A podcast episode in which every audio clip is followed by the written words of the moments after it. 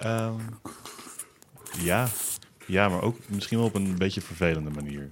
Ehm, alsof, je, alsof je je bewust bent dat je kaakgewicht heeft. Oh ja. Weet je, op zo'n manier. Dat mijn tandarts een keer ehm, tegen mij zei... ehm, zo, je hebt echt een hele grote tong. En hij zit heel erg in de weg de hele tijd, zei ze. Het is sinds dat we met deze podcast bezig zijn... dat ik de hele tijd daar weer aan moet denken.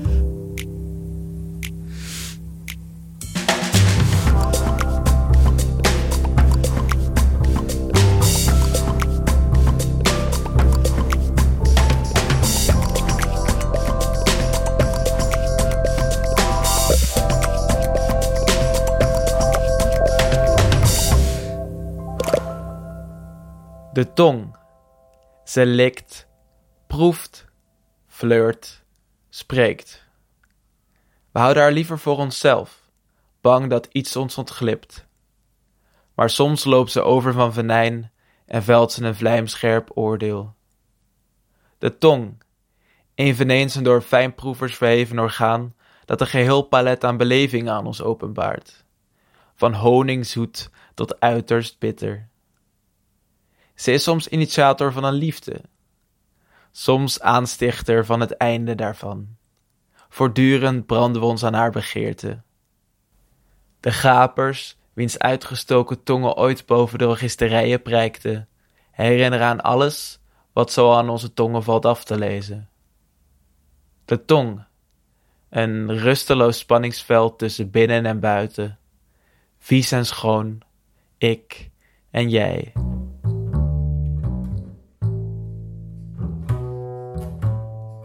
Welkom bij Wij Lichaamsdelen, een podcast waarin elke aflevering opnieuw een ander lichaamsdeel aanzet tot wijsheid. Verwacht overigens geen uitputtende studie, eerder een meer opwekkende. Deze aflevering dus, de tong. Wat volgt zijn drie bijdragen die elk een ander licht schijnen op dit bewegelijke orgaan. Zo duikt Yannick in een herinnering die teruggaat tot zijn jeugd heeft Anne verschillende mensen gevraagd naar een kriebelige eerste seizoen. En horen we ook een gastbijdrage van Robin, in de vorm van een gedicht genaamd Crematorium. Tussendoor hoor je ook flarden van een gesprek tussen Yannick, Anne en mij. Met een fles wijn op tafel vuurde ik daarin een aantal vragen en weetjes op en af. Mijn naam is trouwens Nemo. Ik schrijf elke aflevering aan elkaar.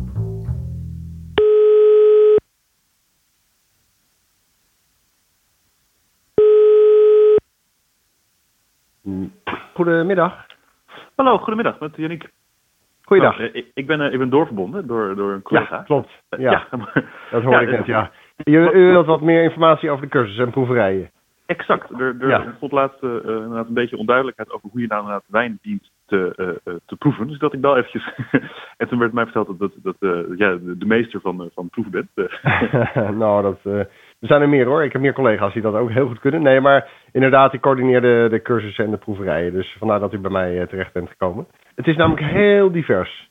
Oké. Ehm, allereerst, we verkopen, eh, verkopen we, ja, die verkopen we inderdaad. We hebben eh, cursussen en proeverijen. mhm. Waarbij een cursus feitelijk niks meer is dan een educatieve proeverij. Maar dan echt de diepte in. Dus wat u zeg maar zelf nu schetst, het proeven met name, Mhm. dat, is, eh, dat, is, dat is onder andere ondergebracht. En vooral ondergebracht, zou ik bijna willen zeggen, onder, in een cursus. Oké. En dat is de stoom. eh, dus als u naar de website zou gaan, dan hebben we daar stoomcursussen staan en eh wijnvignet. Dat zijn de twee cursussen die daar zich het meest op dit moment eh, voor lenen.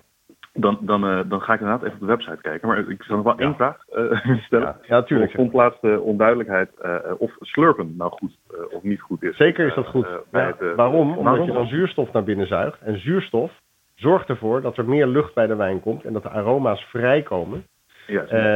En je, je, je, je ademt op een gegeven moment de zuurstof weer in. Mhm. En eh, doordat je die inademt, komen de geurstoffen ook weer via je keelholte bij het reukzintuig terecht. Oké. Dat noem je retronasaal. En dat is, Aha. maar het, het, het slurpen heeft vooral te maken met het puur eh, eh, simpel het feit dat je dus zuurstof aanzuigt, waardoor er meer lucht bij de wi- wijn komt, eh, zodat, je, zodat de aroma's vrijkomen. En dat is dan onder invloed van de warmte en de alcohol. ehm, is dat, gaat dat ook sterker, gaat het sneller Ja, in de mond. oké. Dus eigenlijk zonde om niet, niet te slurpen meteen. Eh, het is niet. Ja, eh, eh, ja het is. laat ik zo zeggen, ik kan me voorstellen dat je niet bij iedere slok gaat slurpen. Maar het is meer om de wijn te herkennen. Ik ga nu niet alles door de telefoon vertellen, want dat zou jammer zijn. Dan heb ik niks meer te vertellen op de cursus. Dat lijkt me helemaal goed. Ja, nou ja, hartstikke bedankt. Het is al wel licht verhelderd. Ik zal even, Ja, even kijken hoe wat. Ja, Oké, dankjewel. hartstikke goed. Helemaal goed. Ja hoor, dank u. Dag. Toen mijn neefje net een paar maanden op deze wereld was, eh, zijn mijn ouders een keer een avondje opgetrommeld als oppas. Ik, eh, ik ben enig kind. Ik was toen nog niet zo oud. Dus ik vond dat kleine meneertje ongelooflijk interessant, wat plotseling bij ons thuis verscheen. Hij was eh, met vrolijk bombardie ontvangen. Mijn oom en tante die gaven hem af. Zij waren heel netjes gekleed op een restaurant. Dus na een korte uitleg gingen zij er snel vandoor. En eerst sliep hij gewoon een tijdje in zijn maxi-cosi-mandje. Het was heel rustig in huis. Totdat hij na een paar uur plots begon te huilen. Mijn moeder die ging kijken. Zij constateerde dat hij een volle broek had met een blik die kennis eh, uitstraalde. En tijdens het verschonen veranderde dat huilen dus weer in een speels gekraai en in rust. Maar ik was een beetje geschrokken van dat huilen. Dus ik was komen kijken. En ik was ook opgelucht dat de rust nu weer was teruggekeerd in huis. Totdat eh, er iets gebeurde waar ik enorm van schrok. Namelijk, mijn moeder eh, tilde het manneke speels boven haar hoofd als een soort mollig raketje. Eh, maar tijdens het liggen en het verschonen waren er zeker twee eetlepels speeksel opgebouwd in de mond van mijn neefje, die nu als een sliert in slow motion in de lachende mond van mijn moeder terechtkwam. Ik heb waarschijnlijk een gigantisch eh, geluid gemaakt. Ehm, maar mijn moeder die trok zich er eigenlijk helemaal niks van aan. Dus die zei, ach, dat is schoon. En ze legde hem weer in zijn mandje. Ik denk dat ik nog een, best wel een lange tijd heb rondgelopen met die smetvrees eh, van dat schrikbeeld.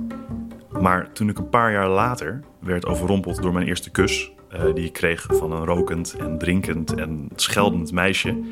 ehm, heb ik eigenlijk geen moment aan dat beeld gedacht... en het ook geen moment vies gevonden.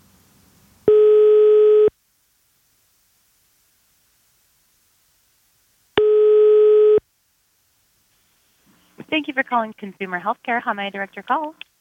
Hi, hello. This is uh, Yannick Jonkers calling uh, from the Netherlands. Uh, I called uh, just a couple of minutes ago because I was looking for information on the mark uh, uh, given by the marketing department, but they didn't have the right information. So uh, I don't know if you can connect me to like general marketing.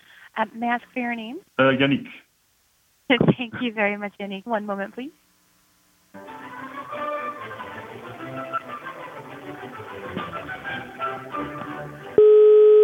Their tongue sticking out of their mouth. You know how maybe a lot of times in the morning you get up, you look at your tongue and it's all white and everything. hmm Those are all the bacteria. You use the brush, and according to the picture, after you're done using it, your tongue is nice and pink and healthy looking rather than blech looking. Right. Does that help? Yeah, yeah.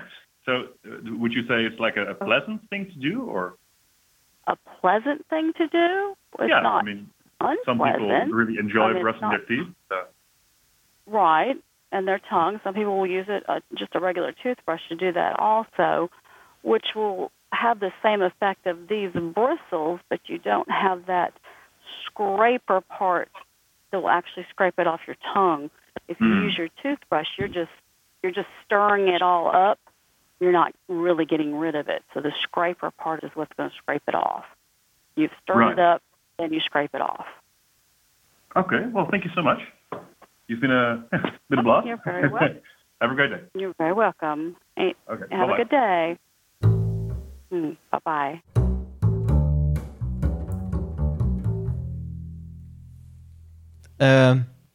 Maar wat is schoon dan? Ja, dat vind ik ook. Daar vind ik zo blij dat je dat nog even noemt. Ja. Dat vind ik zo'n prachtige uitspraak dat je Ja. bij een baby zegt, dat is schoon. Ja. Dat reinen van een Ja. baby, soort... Ja, ja. Want zij noemt iets sch- schoon, wat voor jou op dat moment en misschien nog steeds niet schoon is. Ja. Dat, dat alles wat, wat jouw keel of tong voortbrengt, is niet Ja, schoon. Dat klopt, dat klopt, dat klopt. Ja, zeker nog, het zijn die, twee dingen die ik echt op, mijn- op, op mijn netvlies staan geschreven. Dat inderdaad mijn moeder die druppel in haar mond kreeg. En toen daarna, het is schoon. Maar ze zijn toch heel net. En mijn moeder is gewoon wel net, maar niet zo net. Nee, dat is schoon. Dus misschien zat er ook iets van haar ongemak in... dat ze juist wilde overdragen naar mij toe dat het oké was... maar dat zij het ook ervaarde. Ja. Dat kan. Ja. Eh, maar goed, dat, dat, dat moet ik misschien een keer aan haar vragen. En wat heeft zij ook gedaan? En zij heeft gewoon doorgeslikt. Ik, ik denk het. Ja, ja maar ik bedoel, ik, ik denk dat er een goed argument te maken is voor dat, dat, een, dat een baby, die is, een soort- dat is een nieuw Ja, organisme. tuurlijk, dus wat, zit er nou aan, aan, aan goorigheid in een baby? Anders Ja. dan, ja, een soort van Bacteriën. algehele goorigheid. Maar heb, heb jij nog een idee over wat schoon is in deze context? Of wat? Nee, maar ik denk wel, nou ja, wel in die zin dat je hieruit op kan maken van dat jij laat staat te zoenen met een meisje en dat helemaal niet vies vindt of zo. Dat is natuurlijk wel die switch dat zodra je emotioneel ergens aan verbindt of ehm, dit is dan familie of een baby of zo, dat in ieder geval schoon heel erg ehm situa- contextgebonden is. Hmm. Ja, absoluut. Dat, is, dat, dat wordt hiermee, dat is natuurlijk een, dat is iets wat een feit is of zo. Je vindt je eigen vaatdoekje Ja. eh, Ja. schoner dan die van een ander. Ja, Maar dat Ja, wordt vet. hier dan nog wel eens bevestigd. Absoluut. ja. Dat is het. Ja, ja, Vind je is- eigen tong schoner dan die van een ander? Ja, precies. Tenzij het een kindje is wat je meer geneigd bent als een deel van je lichaam te zien. Of wat. Misschien dat je moeder een soort van moedergevoelens had. Mhm. Wat natuurlijk niet anders is dan een kind als verlengde van je lichaam te zien. Ja, Ja, ja. Je eigen vaatdoekje. ja, precies. Ja. Maar, die, maar die, die switch is best Ja. wel snel, hè? Dat is best wel interessant. Een soort van, ik zou best wel met jullie tandenborstel mijn tanden willen poetsen. Dat zou ik niet zo heel erg vinden. We- Hoeft niet wederzijds hoor. Dat je dat nu maar dat zou Ja. ik dus niet zo erg vinden met jullie tandenborstel. Maar als iemand op straat mij zijn tandenborstel aanbiedt, hoe schoon hij er ook uitziet, ik zou dat echt heel vies vinden. Hmm. Ja. Nou, waar ik heel erg aan moest denken is dat eh, bij wijnproeverijen... ehm, wat leuk is, is dat we nu ook een fles wijn aan het drinken zijn... Hmm. die, die Yannick en ik ook eh, bij een wijnproeverij hebben aangeschaft. Eh, maar daar misschien later meer over. Oh, Eh, in de buurt van Keulen. Oh, in de buurt. Ehm, maar eh, bij een wijnproeverij worden doorgaans ook wijnen uitgespuugd. Ehm, wat in, in visuele zin eigenlijk heel weinig verschilt van eh, het, het verlaten van speeksel. Dat je uitspuugt. Eh, maar dat, toch is dat schoner. En eh, niemand die daar eh, in afgrijzen eh bij staat tijdens een wijnproeverij. Eh, dat, dat, en dat was de link die ik met name legde of zo in, in jouw bijdrage. Van dat, dat, dat, het speeksel spugende kind en dat eh, die, die, die, die wijn uitspugende sommelier. Sommelier, Dat, dat, dat is dan schoon. Ja. Oh, tof. Dat, Ja. heb ik, ja, dat, dat heb ik niet, niet erin per en, se ingelegd. en letterlijk pink. Ja. Vet. Ja. Nee, dat klopt. Ja, Ja. helemaal mee eens. De, de, ja, de etiketten van de tong. In de Bijbel wordt de tong bevreesd. Zo schrijft Jacobus: De mens heeft alle mogelijke soorten dieren weten te temmen. Wilde dieren, vogels, kruipende dieren, zeedieren. Maar er is geen mens die de tong kan temmen. Dat onberekenbare kwaad, vol dodelijk venijn. Einde citaat. Vooral het tweeslachtige van de tong is wat volgens Jacobus het meeste kwaad vermag.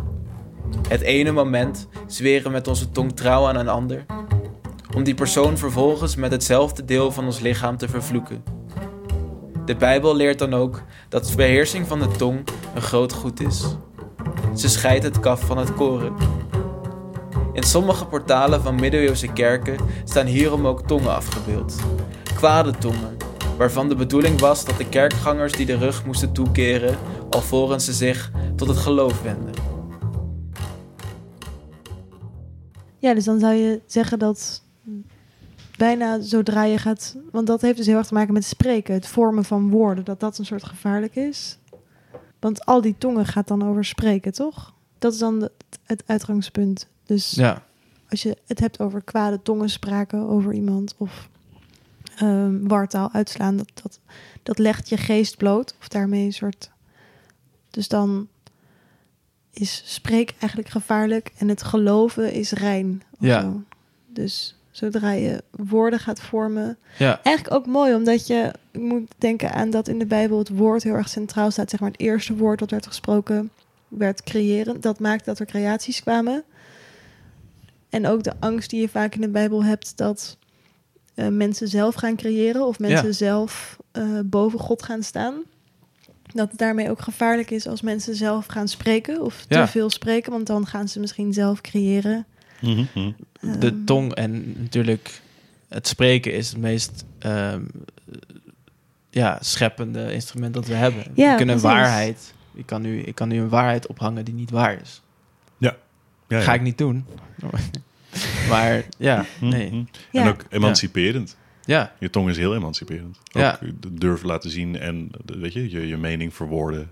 En mhm. ja, je emanciperen van God zelfs. ja. In 1968 brachten twee Parijzenaren, Asger Jorn en Noir Arnaud, samen een boek uit. Hierin verzamelden ze een groot aantal afbeeldingen van tongen in de beeldende kunst, architectuur en fotografie door de jaren heen. Jorn was toen al een kunstenaar van betekenis en medeoprichter van Cobra, een internationale artistieke beweging die spontaniteit en democratie in de kunsten voorstond. Arnaud was een gevestigde intellectueel. De twee hadden elkaar leren kennen in marxistisch georiënteerde kringen. Maar wat dreef deze twee serieuze mannen tot het aanleggen van een visueel archief van de tong? Als ware revolutionairen en visionairen van een nieuwe wereldorde vonden zij in de tong de belichaming van het veelbelovende ongeremde. De tong kent namelijk geen taal van haarzelf, maar kent in al haar perversiteit een meer universele, folkloristische waarde, dachten ze. Een communicatie die iedereen begrijpt. Het speelse en opstandige, maar ook het ontwapenende van de tong ontgaan niemand. Het zal dan ook niet verbazen dat de bewegingen waar Jorn en Arnaud deel van uitmaakten, inspireerden tot de jeugdprotesten die rond het verschijnen van het boek tot een uitbarsting kwamen.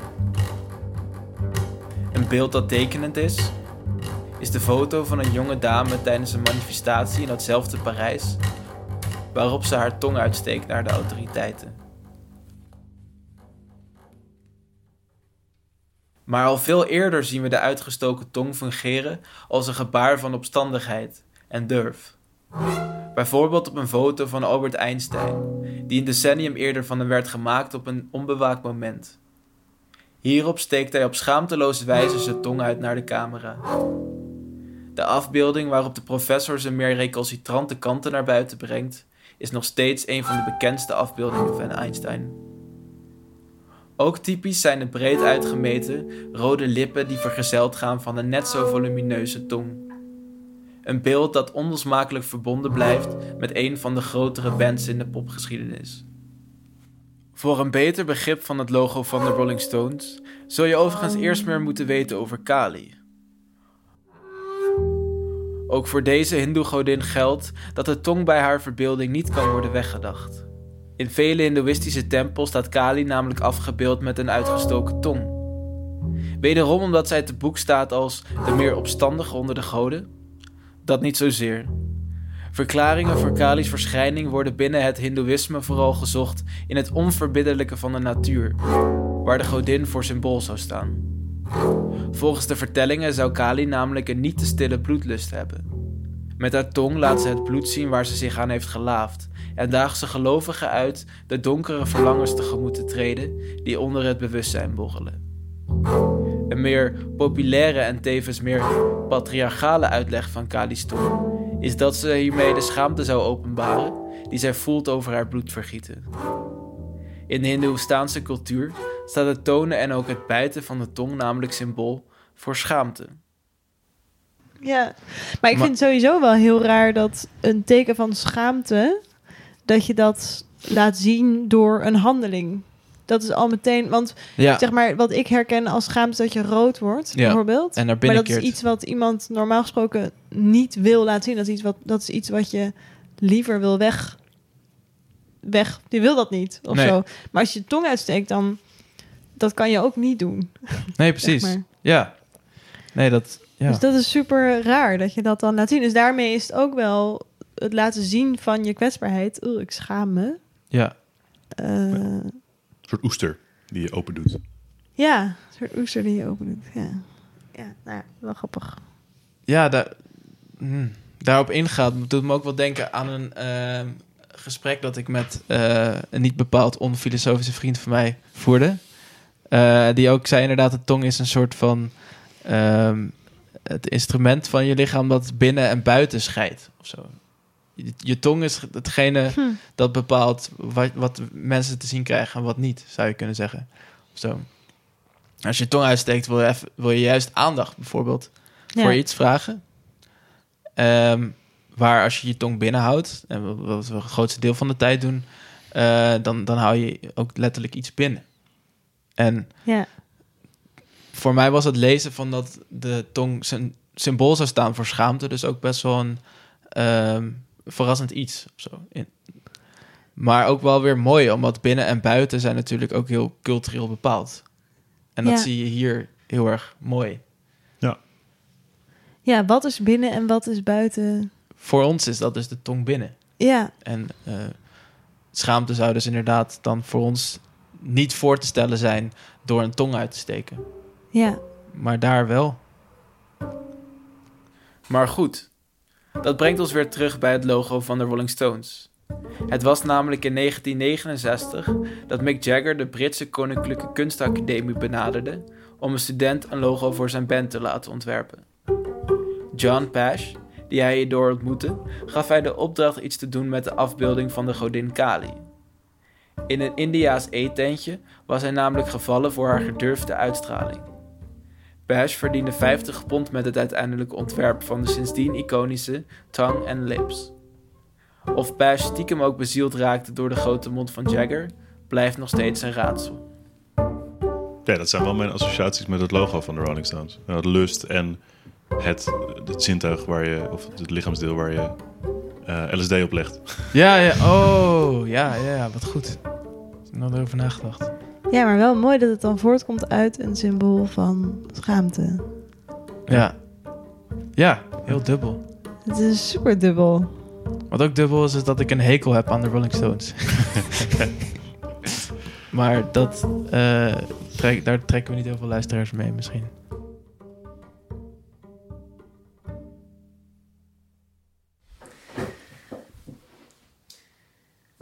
Is dit dichtbij? Oké. Mijn eerste zoen was met Chuck. Moet je misschien komt even Na 800 meter, houd links Oh, dat is gewoon om te horen. richting Schiphol. Ja, gewoon even horen of je jouw stem hoort. Ik moet zeggen dat ik er niet zoveel van weet. Ik vond het vooral heel gek of zo. Dat ik dacht, wat gebeurt... Hè? Oh. Niet per se lekker of, of fijn, maar meer zo van... Oh, dit gebeurt er nu. Hoe, eh, hoe was je eerste seizoen? Die was wel leuk. Ja. We waren 15 of zo, 14, 15. Eh, ik was 16. Eh, ik was 13. Ehm, maar die nacht werd ik 14 jaar. Eh, mijn, de meeste van mijn vriendinnen, eh, die hadden dat al gedaan. Ehm, en ik nog niet. Dat jaar was gewoon een soort openbaring van wat er allemaal mogelijk was. Je voelde aan alle kanten zo uit, dat, je, dat je uitgedaagd werd. Maar het was ook heel erg een beetje die, die druk van ik moet nu gaan zoenen, want dat hoort eigenlijk. was ook heel laat, dus ook met alles. Ik was natuurlijk bang. Eh, ik was bang om het fout te doen. En op het moment dat hij mij zoende, merkte ik dat het eigenlijk gewoon vanzelf ging. Dat ik daar, ik heb me daar, ik heb niks bewust gedaan. En ik weet helemaal niet of hij, eh, waarschijnlijk heeft hij dat gemerkt. Ehm, maar ik, ik, ik was me niet bewust van wat ik aan het doen was. En toen pakte hij mijn hand en toen gaf hij een kusje op mijn hand. En toen weet ik nog dat ik dat zo lief vond. Want toen dacht ik, oké, hij vindt het gelukkig niet erg dat ik niet met tong heb gezoend. En toen eh, zijn we samen teruggegaan, zeg maar. Nou ja, het was dus verwarrend, maar wel chill. Begon sowieso met dat zij mij probeerde te zoenen, maar dat ze me miste. Eh, dus het was ook donker. Ik was op een feest bij vrienden en dat was echt de ideale setting om te zoenen. Want de ouders waren niet thuis. Heel huis vol ons alleen met allemaal vrouwen. En Wolk en ik kwamen daar als reizigers kwamen aan. En de sfeer was, ja, viel wel in de smaak. Maar we waren altijd zo scheiterig. En toen zei zij nog van... Zij zei iets van... Als, als je wilt dat ik u kus, kus me. En wat heb je gedaan? Ja, ik, ja, ik wist dat helemaal. Ik begreep. Ik deed alsof ik het niet verstond. Had je dat niet gezoend? Nee. Nee, Bas. Ja, stom. Nee, joh, echt zo stom. Oh. Er waren zoveel kansen. In die tijd, 16, toen ik zo 16, 15, 16, 17 was. Ja, ik, ik wist eigenlijk niet zo hoe je dat dan moest aanpakken of wat er dan moest gebeuren. Maar ehm, ik op een gegeven moment had bedacht, is dat ik hem moet aankijken. Eh, en dan als hij kijkt, moet je een beetje lachen en weer wegkijken. En dat werkte heel goed. dus dat ben ik toen heel vaak achter elkaar gaan doen. En op een gegeven moment kwam hij toen naar me toe. Zei hij van, eh, ik ga je nu zoenen. en toen, eh, nou ja, dan gingen we dat doen. Ja. Ja, ik vond het dus best wel lekker. Ik weet nog dat ik door mijn hele lichaam tinteling voelde. Ehm, en dat ik totaal niet wist wat, wat ik met dat lichaam aan moest. Eh, en volgens mij stond ik gewoon rechtop met mijn handen langs mijn lichaam. Ik denk achteraf gezien dat ik soort van heel erg, nou ja, best wel stil bleef, zeg maar. Dus dat mijn lippen best wel stil bleven. Want voor mijn gevoel gingen zijn lippen gewoon best wel tekeer op de mijne. en ik deed niet echt mee of zo. Ik was meer gewoon zo van, oh wow. Aan het begin deed ik maar wat. Dacht ik van ja, je moet je tong zo bewegen en zo. En dat... Ik weet ook niet hoe ik dat wees. Waarschijnlijk ergens gelezen of gehoord of eh, weet ik veel. Ehm, en langzamerhand was dat steeds meer, werd het een, in plaats van een soort vraagstuk. Wat moet ik nou doen met mijn lippen en met mijn tong en met mijn, mijn hele lichaam eigenlijk? Dat in plaats van een, dat het een vraagstuk werd, werd het steeds meer een soort gevoel. Als iemand gewoon hol zijn tong van in jouw mond, zo van hier is hij. Ja. Eh, kan je nou ook het niet. is- Ja, je, je bent aan het spelen met z'n tweeën. hè? Ja, dat het gewoon een, een spel van... Niet dat je de hele tijd met je mond tegen elkaar zit, maar dat je ook dat je afstand houdt en dat je elkaar aanraakt met je tong. Maar niet alleen in je mond, maar ook omheen, lippen en, eh, en dat je elkaars lip, of dat je op elkaars lip kan soort bijten. Of allemaal dat soort gewoon, dat je daar een soort, dat dat een soort spanningsveld is. En dan kijk wat de ander doet. En Met de tong erbij maakt het wel heel anders meteen. Ja, ik denk het wel. En heel, heel veel minder om een even, om, om even lief en veel meer om het gevoel of zo. Zeg maar, lippen kan ik net als masseren gewoon heel lekker vinden als die op elkaar raken. Maar een tong vind ik, vind ik zonder context gewoon echt niet lekker. Vind Nee. ik tongen niet zo lekker. Gewoon Nee. niet een lekkere handeling. Dus daarvoor is die context, soort van die geilheid of de, Ja. ik weet niet, de, de, de, Opwinding. de opwinding, ja, een mooier woord, eh, is daarvoor nodig voor mij. Ja. ik denk toen ik 18 was en ging studeren en uitgaan. En dat, daar zat een soort opgewondenheid in. En dan was dat een soort ultieme geile ervaring om dan te zoenen. Met lippen doen, dan is het gewoon heel, nou ja, vaak lief of leuk of zo. Maar als dan de tong erbij komt, dan wordt het geil. Oh ja. Ja, dat is, zeg maar, ik kan niet met tong zoenen zonder dat het geil is, zeg maar. Ja, ja, ja, Dat is, ja, Ook niet even kort. Nou, ja, nou ja, ik weet niet, dan, nee. Ook omdat het best wel lang duurt. Vaak. Zeg maar. ehm, het is een. een zo'n. Het is echt, echt seks eigenlijk. Het is een soort lange beweging. Die, waar ik tenminste vaak ook wel in moet komen. Even elkaars ritme vinden. Ja. Ehm, en met een kus, dat is veel simpeler, zeg maar. Ja, het is wel, ik vind de, de, tong van iemand anders de mond van iemand anders wel heel spannend. Het is wel heel kwetsbaar en intiem. Het feit dat je daarbij mag zijn, dat je daar. Ja, dat is wel. Dat het vochtig is en, en warm. En ja, op een bepaalde manier voelt het ook wel een beetje als seks hebben. Al. Zo.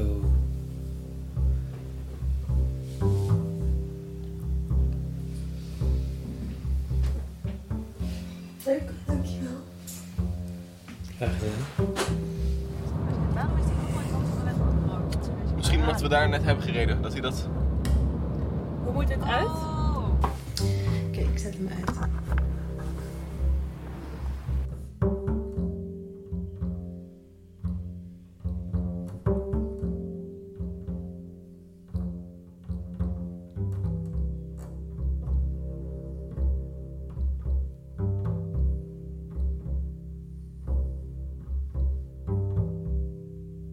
Even ter verduidelijking. Is zoenen hetzelfde als tongen? Is zoenen met andere woorden altijd met tong? Want in deze bijdrage van jou is dat wel zo, volgens mij. Voor mij is een zoen zonder tong en zoenen met tong. Oh ja, ja. En dan hoort een zoen, als ik even iemand mag citeren uit de bijdrage, tot het lieve domein.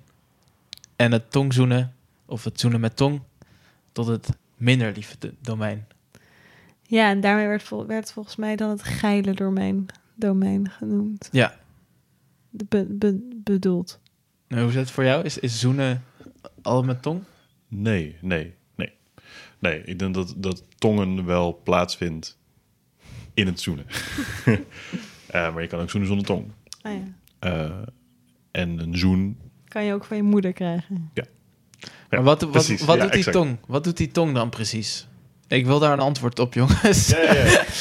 Nee, ik ga hem maken. Ik was In, in- de context, in de context van dit, deze aflevering vraag ik me natuurlijk heel erg af... wat maakt die tong het verschil? Ja, die maakt het meer intiem. En intiem, Die maakt het, ja, nou, wat bedoel je ermee? in mijn mening dus, die maakt het meer seks. Mm, Maar dat heb ik al zes keer gezegd. Ja, die uitwisseling van speeksel, het toelaten van de ander binnen jou. Ja. Het samensmelten. Mm. Ja, ook de, ja, bijna plastisch gewoon hoeveel zenuwen je hebt daar. Mm. Dat is ook wel een heel, het is ook wel een gevoelig orgaan. Ja, En het schijnt ook biologisch dat je daarmee proeft of de andere, andere bacteriën heeft dan jij. Eh, en daar, eh, daarmee kan je bepalen of je bij elkaar past. Mm. ja, en dan kom je toch wel heel snel het geile domein in. Of juist helemaal jij niet. hebt veel andere bacteriën die ik niet Ja, ken. oh. Die wil ik Vertel ook. erover. Die wil Ja. ik ook. Maar goed. Over het internet gesproken, even een leuk feitje om op te frissen. Ik zie jullie beiden al een beetje afdwalen in de domeinen waar ik nu even geen label aan gegeven. Maar ehm, de French kiss, in eh, Anglo-Saxische landen ook wel de aanduiding voor de tongzoen, ehm, was voor Fransen heel lang niet French, maar Florentijns. Oftewel, in, in, in Franstalige landen lag de oorsprong van de tongzoen niet in hun eigen land, maar in Florence. Hm. Grappig. Ja, vond ik wel een leuk weetje. Dat is een leuk weetje. Ik weet niet wie van jullie heeft getongd in Florence, maar daar hebben ze het het best onder de Ik vind het echt een hele leuke vraag. Ja, heb ik, heb ik- Heb je getongd in Florence? ja, ik vind het een leukere dan Ik normaal ben wel in. Florence geweest met een geliefde. Wij zijn in Florence geweest. Maar of ik daar heb getongd. Maar we hebben niet niet tussen de, tussen de Hadden we nou maar foto's. getongd in Florence. Shit, ja. hadden we weer een goed verhaal gehad. Dat brengt me wel op een vraag die me persoonlijk heel erg aangaat. Dat is tongzoenen binnen een langdurige relatie. Dat, Ja. ik me af, dat is toch wel iets wat op de, op de een of andere manier ongemakkelijker wordt. Waar je het over het algemeen kunt zien als de eerste ontmoeting met iemand. Op een romantisch vlak soms. Op een dansvloer of op een feestje of ergens anders. Hmm. Ehm, kan het in een relatie soms ook wel weer gaandeweg ongemakkelijker worden. Ik was in de trein hier naartoe aan het, weet je, aan het googelen op, op tantra en zo. En zoenen, hoe ze daarover zoenen praten. Ik denk dat daar wel hele nuttige dingen worden gezegd of wordt aangekaart, ook voor lange relaties, om dus wel nog die lange zoen of die French kiss of Florence. Wat is het geheim? Nou, je, het is niet echt een geheim. Het, het geheim is gewoon het, het wel doen. Mm. En ik denk dat het wel dus helpt om dus die, die internettips gewoon door te lezen en dat dan te proberen. En ik denk gewoon letterlijk echt naar een feest gaan en gewoon elkaar een soort van, je hoeft niet helemaal in een soort rol te gaan duiken, maar elkaar wel opnieuw te ontmoeten en gewoon daar te gaan zoenen. Lijkt mij eh, leuk. En, en dan kijken of je misschien, dat zat ik nu te denken in de trein, van je hebt soort nieuwe trucs een soort van dingen die ik zelf niet zo vaak doe, zoals dat je met het puntje van je tong zacht de lippen aanraakt van de ander of zo, of, of er overheen likt, of soort dat dat eh, doe ik zelf dus niet ehm, per se. Dus dat je dat dan weer probeert of zo, ja, ik denk dat je dat soort, dat denk dus wel een soort bewust dat je daar even bewust aandacht aan moet besteden of zo. Ja. Hmm. Is dit dan weer een goed tongen? Dat Sorry? je- is dit dan weer een, een vorm waarin je dus goed kan tongen? Kan je ook slecht tongen? Eh, Ik probeer me er dus wel nadrukkelijk niet mee bezig te houden. Ehm, of een, een normaal te stellen. Ik denk, ik denk dat dat soort bezigheden heel erg rationeel zijn. Oké. En als je iets, denk ik, niet wil hebben in een tongzoen... is dat een heel rationele analyse van wat er aan de hand is. Nee, tuurlijk. En dat, Nee. dat, maar dat zit mij in de weg. Dus Ja. daarom be- probeer ik me er absoluut niet mee bezig te houden. Zeker in een relatie. Ja, Ja. omdat je dan eh, ook, ja, ook je, je, je angsten kan botvieren op eh, hoe je je zou moeten gedragen met je tong in een situatie. Ja. En dan eh, kan dat in een zoen, maar ook in hoe vaak je tong zoent. En ja, Ik had het zelf niet zozeer gezien als een goed fout. Wat, wat in een relatie op een gegeven moment een tong zo moeilijker kan maken. Maar misschien dat juist de tong ook, het lichaamsdeel, ook wel in een relatie met iemand die je steeds beter leert kennen, ook steeds menselijker wordt of zo. Iets, het wordt iets wat ook eet en wat ook drinkt en wat ook spuugt en wat ook roggelt. En ik denk dat dat dingen zijn die, waar je nog totaal voor verlamd bent. Wanneer je iemand op de dansvloer ontmoet en even lekker gaat tongen of zo. Dan is de tong van de ander slechts eh, iets wat, wat plezier brengt of, of, of genot. Maar wat is dan de context waarin de tong fijn is? Wat is de tongcontext? Wat is de ideale tongcontext? Ideale tongcontext. Ehm, nou, ik denk nog als je verbonden bent al. Verbonden. Ja, dus verbonden en er is al aanraking en je bent al lichtelijk opgewonden, dan. dan. Ja. Oké. Ja. Ja, dat is een heel kort antwoord. Ja, Maar zo simpel is het. zo simpel is het. Ja, het is een redelijk simpel antwoord. Oké. Ja. Ja. Had je, wil je een langer antwoord? Nee, misschien keek ik een beetje verlegen op je reactie. Het een beetje stom. Nee, maar het- nee, nee, nee, het hoeft helemaal niet, het hoeft niet stom over te voelen. Maar het het heeft te maken met, met opgewondenheid. Dus als ik daar heel lang over ga praten, dan wordt het gewoon ongemakkelijk. Toch? Hm.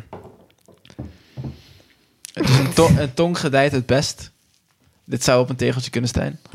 Een- De tong gedijt het best in een niet zelfbewuste omgeving. Ja, niet zelfbewust. Ik denk dat dat Die verbonden is. is. Dus of, je bent, of ik ben super dronken, of ik ben opgewonden. Oké. Ja. Ja, ja. ja, hetzelfde met een gewicht in je mond hebben. Dat is ook niet fijn. Bewustzijn van je tong. Waarom zou je? Crematorium. De dode lijf met een heerlijke geur, die omschreven kan worden als adembenemend mooi. Terwijl mijn naasten zich druk maken om een waterige koffie en ze genoten van een tractatie, lig ik als sneeuwwitje vol trots te schitteren. De personen die verantwoordelijk waren voor mijn uitstraling na mijn dood hadden geen rekening gehouden met het stralende TL-licht. Daar lag ik dan. Uitpuilende ogen, een subtiel lachje op mijn gezicht. Handen in elkaar gevouwen als een origami-kunstwerk gemaakt door een treurig meisje. Mijn haren in model gebracht met een product waar men de geur moeilijk van kon thuisbrengen. En bovenal was mijn lijf verdoezeld met kleren die ik normaliter op een bruiloft van een ex zou dragen. De aanwezigen reageerden overigens over het algemeen ingetogen op mijn dood. Extravert echter waren de vlammen die aan mijn lijf zouden likken. was ik nog maar een keer gelikt door iemand voordat ik die oven ingeschoven werd. Deze tafereelen lijken verrassend veel op die van Sneeuwwitje. Los van het feit dat ik een vies oud mannetje ben en zij een beeldschone jonge dame. Zij had eigenlijk nog een appeltje te schillen met een of andere seniele vrouw, maar dat liep ook anders af dan verwacht. Necrofilie is ook liefde. Troostrijk lijkt het voor de geliefde nabestaande die je nog een tongzoen wilde geven. Gelikt.